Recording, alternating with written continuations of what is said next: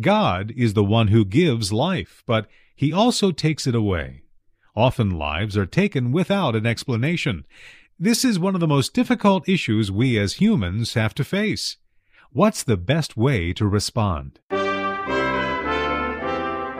Welcome to Every Last Word, a radio and internet program with Dr. Philip Ryken, teaching the whole Bible to change your whole life. We're in an expositional study in the life of Elijah. In today's passage, we see that God gives life, sustains it, but also takes it away.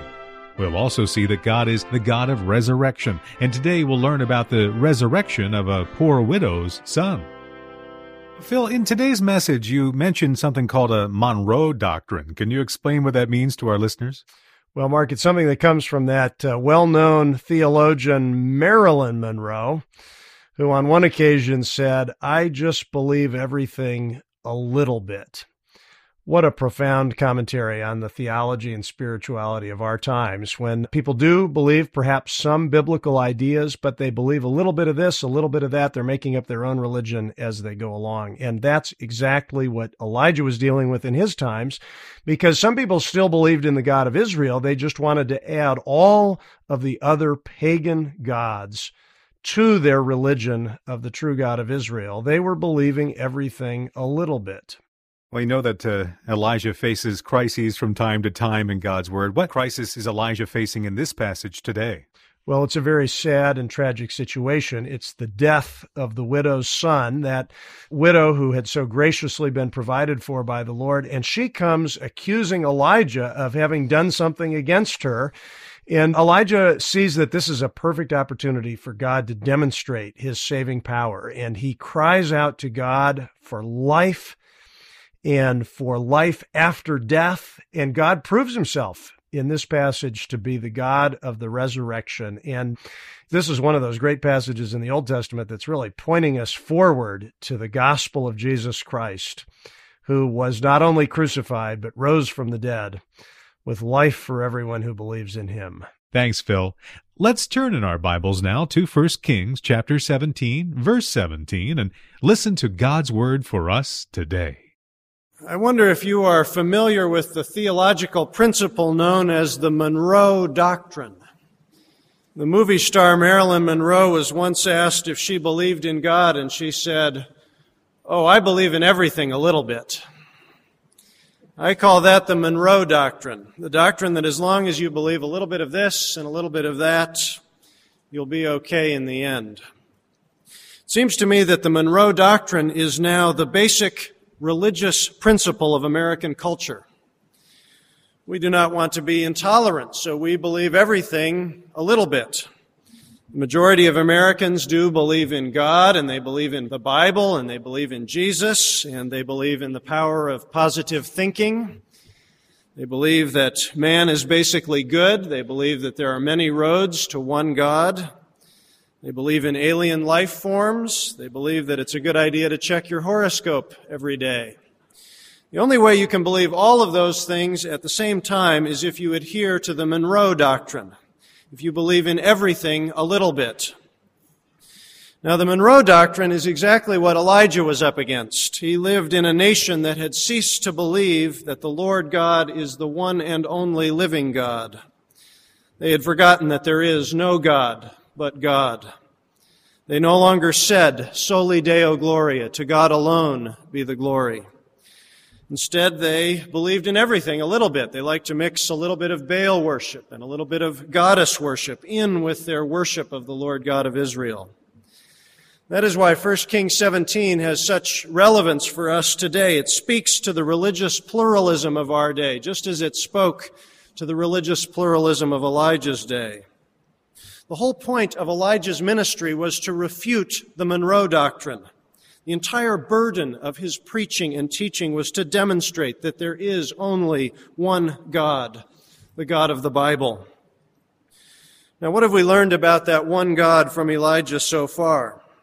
If you think about it, we have learned almost everything that we need to know about God.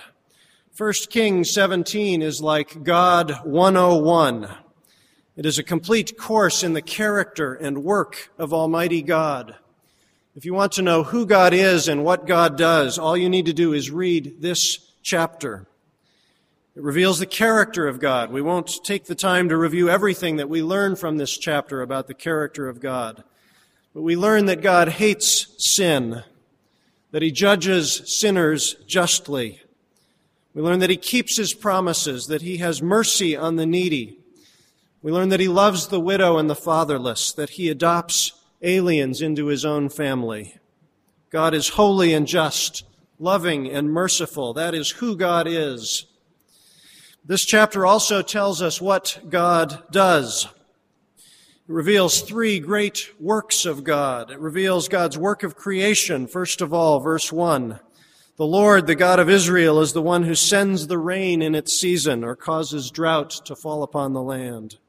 He is the Lord of creation. He rules and governs the elements of the natural world because he made them.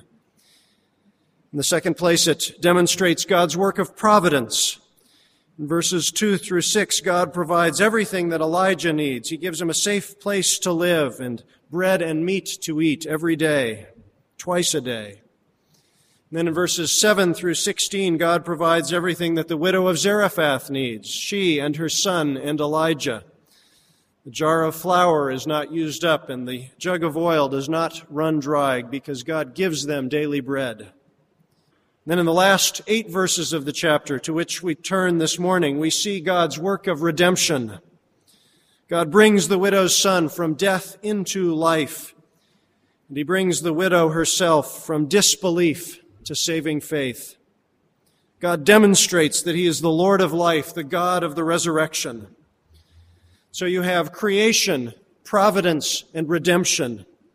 1 Kings 17 introduces three great works of God. And together they comprise a proof for the godness of God. They show that God is really God with a capital G. Only God can make the world. Only God can give daily bread. Only God can bring the dead back to life. And there is a sense as we come to these last verses of the chapter that we have reached the climax of the argument for the godness of God. Elijah carries this boy down from the roof of the house and he says, Look, your son is alive. The resurrection of the body of the widow's son gives the strongest proof of the deity of God. It clinches the argument. By the time we get to the end of 1 Kings 17, we have been fully introduced to God, the one and the only. That is where I wanted to begin because God is really the main character of this chapter, and it's easy to forget that. God is the hero, God is the protagonist. The sermons we have been having from 1 Kings 17 are not sermons about Elijah. They are sermons drawn from the life of Elijah, but they are about God, the living God. Now, one of the ways we meet God is through the lives of the biblical saints. There is something for us to learn about God's relationship with us from each one of the characters in this history. There is the widow's son, first of all, who moves from death to life. Now, we do not know anything about this boy's spiritual condition. We do not know if he had come to trust in the Lord, the God of Israel. We only know that some time after Elijah came to his house, the boy became ill. He grew worse and worse, the scripture says, and finally stopped breathing. And it is apparent from the words of scripture that this boy was actually dead, not almost dead or mostly dead. Both his mother and his pastor testify in this chapter that he is dead. And it is not until after Elijah prays for him that the boy's life returns to him. The sickness and death of this boy remind us of the frailty of human existence. Every one of us is subject to sickness and to death, and we run the whole race of our lives knowing that death is waiting for us at the finish line. All humans are mortal. Every week of the year, some member or another of this congregation hears news of the death of a friend or a family member. Every week, some of us grieve afresh over the loss of some loved one in the weeks or months or years past. Sin has entered our world, and with sin, death. But this story is not about death. It is about the power of God over death. And what is surprising is that we are still in the Old Testament. We know about the power of God over death from the New Testament. We know that the power of God over death was demonstrated once and for all in the resurrection of Jesus Christ from the dead. We know all about that from the New Testament, but here the power of God over death is revealed already in the Old Testament. It is almost as if God could not contain himself as if he could not hold back his power over death, as if he could not hold back his compassion for the grieving, as if he could not hold back his joy in bringing the dead back to life. God interrupted the reign of death by giving life to this boy, as if to say, See, I am the God of resurrection.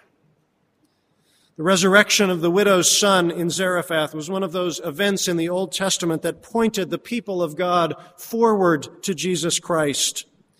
And what it pointed towards was the resurrection power of God that was revealed in and through Jesus Christ. The resurrection power that raised the son of the widow of Nain. The resurrection power that raised Lazarus. The resurrection power that raised Jesus Christ himself up from the dead. And not only that, but this chapter points forward towards the power of the resurrection of Jesus Christ in the life of every believer. Every one of us has been born in sin, and because of that, every one of us is subject to death because of sin. But everyone who knows God and has faith in Jesus Christ has crossed over from death to spiritual life. As for you, Paul writes in Ephesians chapter 2, you were dead in your transgressions and sins in which you used to live when you followed the ways of this world. But because of his great love for us, God, who is rich in mercy, made us alive in Christ, even when we were dead in transgressions. If you know Christ, that new life you have in Christ is life eternal. You will die a physical death as the widow's son did, but you will not die a permanent death. The body that dies will be raised again into everlasting life. Now, if you have not yet put your trust in Jesus Christ, then you are still, as the scripture says, dead in your transgressions and sins. You are spiritually dead. And once you die a physical death, you will enter into eternal death. The God of heaven and earth, the God who alone has power over death, offers you life, eternal life. But you will not get it by believing a little bit of this and a little bit of that. You must give your whole self over to God in Jesus Christ. Only then will you pass like this widow's son from death into life. Now, what about the widow herself? God's resurrection power brings her from disbelief into faith. I'm using the word disbelief on purpose rather than the word unbelief. An unbeliever is someone who has not yet put their faith in God. And I am not sure that this widow was an unbeliever. Remember, she had received the miraculous grace of God, even though she was down to her last meal. Even though she was an alien outside the family of God, God had sent his prophet to her to save her from starvation. And she did have, you may remember, some faith in God. Back in verse 15, she trusted in the word of God and she gave Elijah the main course of her last meal, trusting that God would give her daily bread. But you see, the troubles of life have made a disbeliever out of her. The widow was in disbelief about the goodness of God. She knew something of the grace of God, but she did not have the spiritual resources to cope with the death of her son. She was filled with grief and resentment. When he died, she found that he had little faith or none at all. She had enough faith for the good times, but not for the bad times. And that is not hard for us to understand, not hard for us to pity. This poor woman lost everything when she lost her son. She lost her closest companion and her only family member, and all of her security for her old age. A.W. Pink observes that in him all her affections were centered, and with his death all her hopes were destroyed. The widow's suffering was the kind of suffering depicted in a painting that was put on display last week at the Pittsburgh City County building. It is entitled The Marcus Pietà, and it was painted by James Douglas Adams. The painting depicts a single woman holding her son in one arm, and he is wearing a team jacket and baggy trousers and Velcro sneakers. He has been shot dead. The woman's other arm is extended, palm outstretched, pleading perhaps for the mercy of God. Like the widow of Zarephath, the woman in the painting seems to be in disbelief. But it is partly because it all happened so suddenly for both of these women.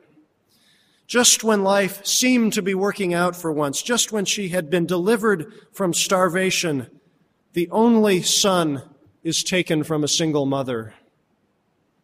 Things had gone from bad to better to much worse. And so it is not hard to have some pity for this woman I suppose that many of you have had similar experiences. You have had some trouble in life and you have been delivered by the grace of God only to be overwhelmed when trouble strikes again.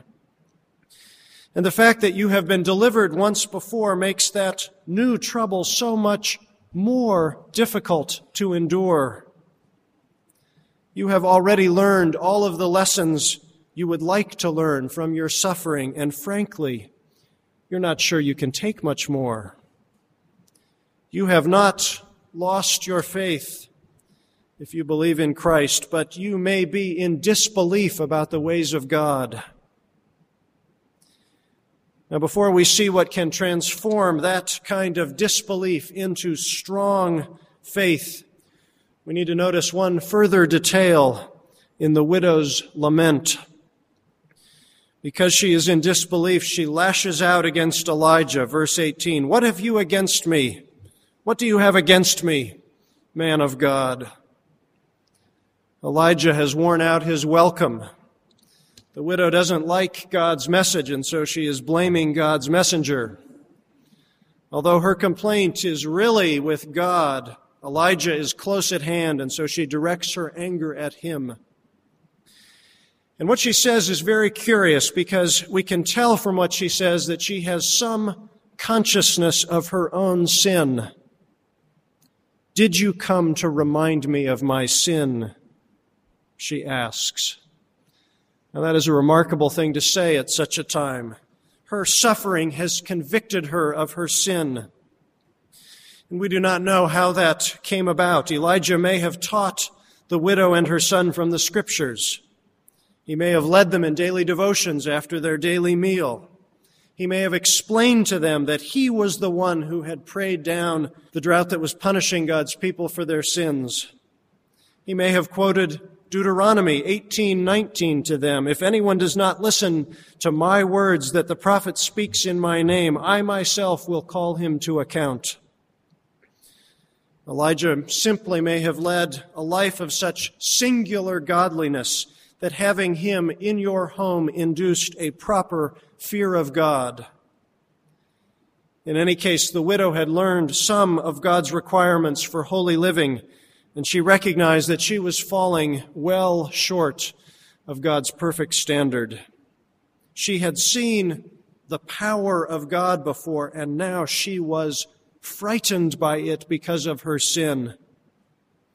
And furthermore, she knew that there was some connection between sin and death. She knew that the wages of sin is death. She knew that human mortality springs from human depravity. The widow had a guilty conscience, and she saw the death of her son as God's punishment for her sins. So she started to do the kinds of things that people do when they have guilty consciences. What she should have done is repented for her sins. Instead, she shifted the blame from herself to Elijah, and she tried to get as far away from God as possible. Why did you come here? Why have you done this? She says, Why have you brought me to God's attention? Now, you may be able to recognize some aspect of your own spiritual condition in the widow of Zarephath this morning. Perhaps you have experienced the grace of God like she did. Perhaps you are in disbelief that God would allow you to have as much trouble as He has allowed. Perhaps you have some sense of your own unworthiness because of your sin before God, like this widow had. If that's the case, then you need to see how she passed from her disbelief and her fear into faith in God. What made the difference for her very simply was a personal encounter with the resurrection power of God. See what the widow says when Elijah places her living son back into her arms. Now I know that you are a man of God and that the word of the Lord from your mouth is the truth. Now she knows. Now she believes. Now she trusts. It was not until she held her living, breathing son in her arms that she came to a firm conviction of the truth of God. The widow of Zarephath shows us that faith in the living God is grounded in the facticity of the resurrection of the body. Belief in the resurrection of the body is not just for super Christians. It is the foundation for true Christian faith. Resurrection is the proof of all the promises of God. We saw the same thing in the passage we read at the beginning of this service, Luke 7, verses 11 to 16. And in that episode from the Gospels, Jesus went to the town of Nain, and as he approached the town gate, a dead person was being carried out. The connections between the widow of Zarephath and the widow of Nain are obvious. They were both widows. They had both lost their only sons, and they were both grief stricken. And then they were both witnesses to the same miracle. Their sons were returned to them by the power of God. But look at this. See what happens next in Luke chapter 7. See how the people of God respond to the resurrection by putting their faith in Jesus Christ. They were all filled with awe and praised God. A great prophet has appeared among us, they said. God has come to help his people. You see, it is the resurrection power of God that confirms for them the Word of God, that brings them to faith in Jesus Christ. Believing Thomas learned the same thing when he saw the risen Christ. John chapter 20. Thomas, you may remember, said that he would not put his faith in Christ unless he could see him with his own eyes and touch him with his own hands. When Jesus appeared to Thomas, what did he show him? He showed him his resurrection body. He said to Thomas, Put your finger here See my hands, reach out your hand and put it into my side. Stop doubting and believe. Thomas said to him, My Lord and my God. He said that because a personal encounter with the resurrection power of God brought him to faith in the risen Christ. I was reminded of the necessity of the resurrection for Christian faith in the week before Easter Sunday when I attended a Bible study for Center City pastors.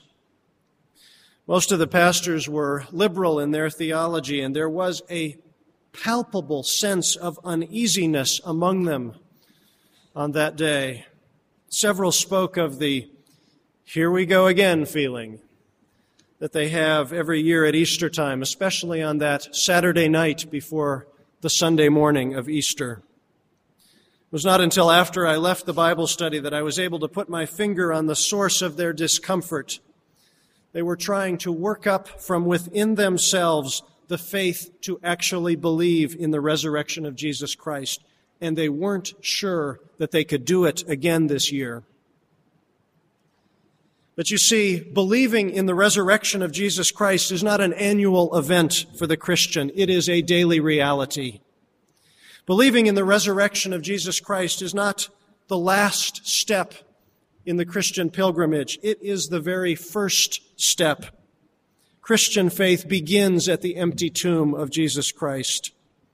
And if you have not yet come to an absolute certainty about the bodily resurrection of Jesus Christ, then you are not yet a Christian.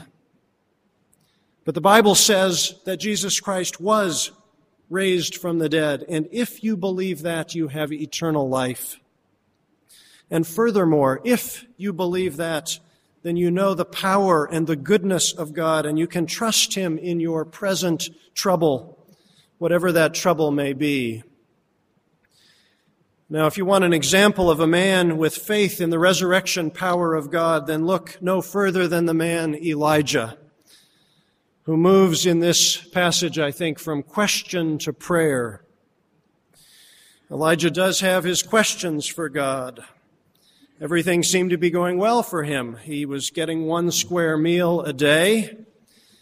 He was renting a nice little loft in Zarephath, and then his landlady comes to him with her dead son and her accusation. When she speaks in verse 18, she accuses Elijah of pastoral malpractice. What have you against me, man of God? Did you come to remind me of my sin and kill my son? Elijah only had a congregation of two, I suppose three if you count Elijah himself. And now one of his parishioners is dead and the other one is attacking his ministry. There she stands, holding her dead son in her arms, accusing Elijah of homicide. But Elijah does not defend his ministry. Notice his remarkable restraint in the face of opposition. He does not explain why her accusations are unjust. He does not blame her for her sins. He does not give her his regular lecture about why bad things happen to good people. Instead, he gives her the soft answer that turns away wrath. Give me your son, he says. Elijah's grace under pressure is a strong testimony to the quality of his spiritual life. Elijah was as godly in private as he was in public. He was as godly at home as he was at church. When we study 1 Kings 18, we will see that Elijah's faith is strong enough to turn a whole nation back to God. And faithfulness in that great thing was built on faithfulness in the little things of daily life. In his portrait of Elijah, F.B. Meyer observes that we need more of this practical godliness. Many deceive themselves. They go to fervid meetings and profess that they have placed all upon the altar. They speak as if they were indeed filled with the Holy Ghost. But when they return to their homes, the least friction or interference with their plans or mistake on the part of others or angry outburst arouses a sudden and violent manifestation of temper. Now, what is Elijah's secret? Many of us need to learn the same secret as well. His secret is that he takes his problems right to the Lord. Elijah took him from her arms, carried him to the upper room where he was staying, and laid him on his bed. Then he cried out to the Lord. When Elijah had trouble, he went to be alone with his Lord. And he did not hesitate to bring all his troubles and all his questions and all his anxieties before the Lord in prayer. O Lord, my God, have you brought tragedy also upon this widow I am staying with by causing her son to die? Elijah does not seem to understand the Lord's purposes any more than the widow does. I suppose that is often the case with ministers. They don't have the answers any more than you do. And yet Elijah's godliness is revealed in this, that he took his questions to his Lord. And once he had done that, once he had poured out his heart to God, Elijah prayed to God in faith. When we began our studies on Elijah, we learned from James chapter 5 that Elijah is the prime example of how the prayer of a righteous man is powerful and effective. And once again, this morning, Elijah is schooling us on the power of prayer. In his exposition of this passage, A.W. Pink draws no less than seven spiritual lessons from Elijah's prayer. Perhaps I should warn those of you who are note takers that you won't have time to take all of these down. First, Elijah's retiring to his own private chamber that he might be alone with God. Second, his fervency. He cried unto the Lord. No mere lip service was this. Third, his reliance upon his own personal interest in the Lord, avowing his covenant relationship. O Lord, my God. Fourth, his encouraging himself in God's attributes. Here, the divine sovereignty and supremacy. Hast thou also brought evil upon the widow? Fifth, his earnestness and importunity, evidenced by his stretching himself upon the child no less than three times. Sixth, his appeal to God's tender mercy, the widow with whom I sojourn. Finally, the definiteness of his petition let this child's soul come into him again. Now, all of those are valuable lessons, but the most outstanding thing about Elijah's prayer is that he prayed in faith. Recognize that Elijah was praying for something he had never experienced before. Just think about that for a moment. As far as we know, Elijah had never witnessed a resurrection before. In fact, this is the first resurrection recorded in all of Scripture, and it is very likely the first resurrection in the whole history of the human race. Elijah had no example of resurrection upon which to base his prayer.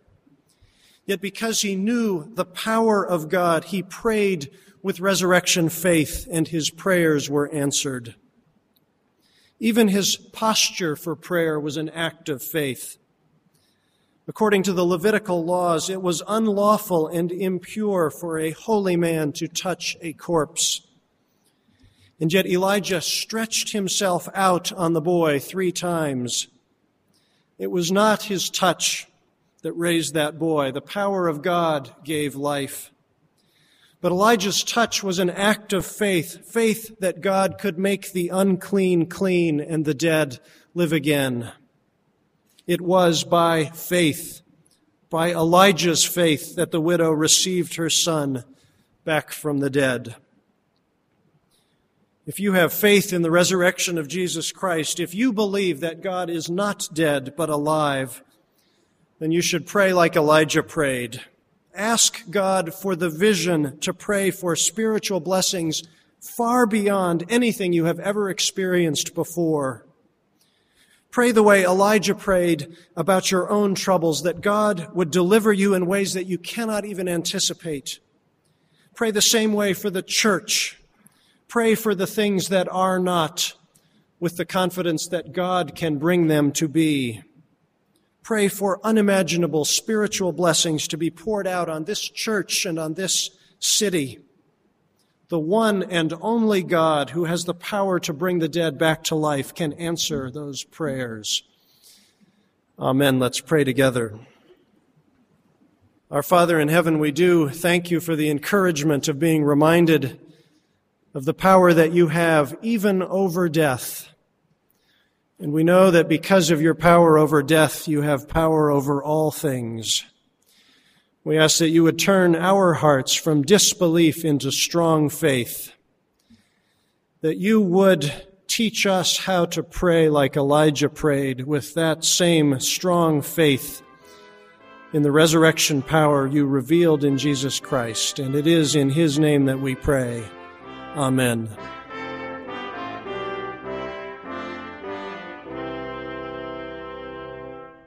You have been listening to Every Last Word, a ministry of the Alliance of Confessing Evangelicals, featuring the Bible teaching of Dr. Philip Graham Ryken. We appreciate your ongoing support of this broadcast ministry.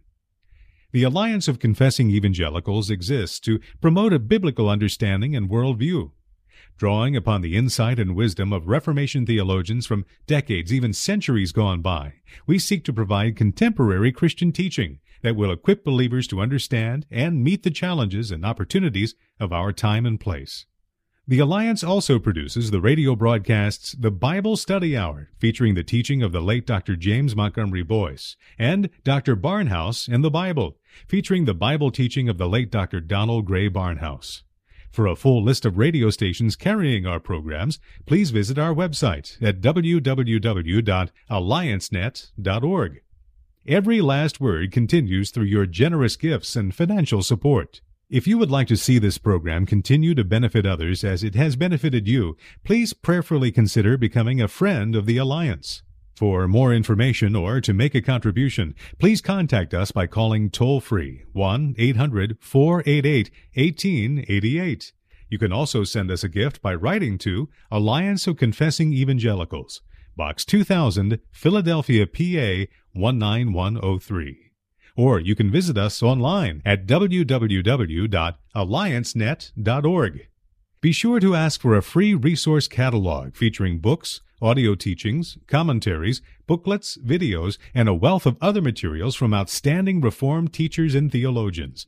Thank you again for your continued support and for listening to Every Last Word.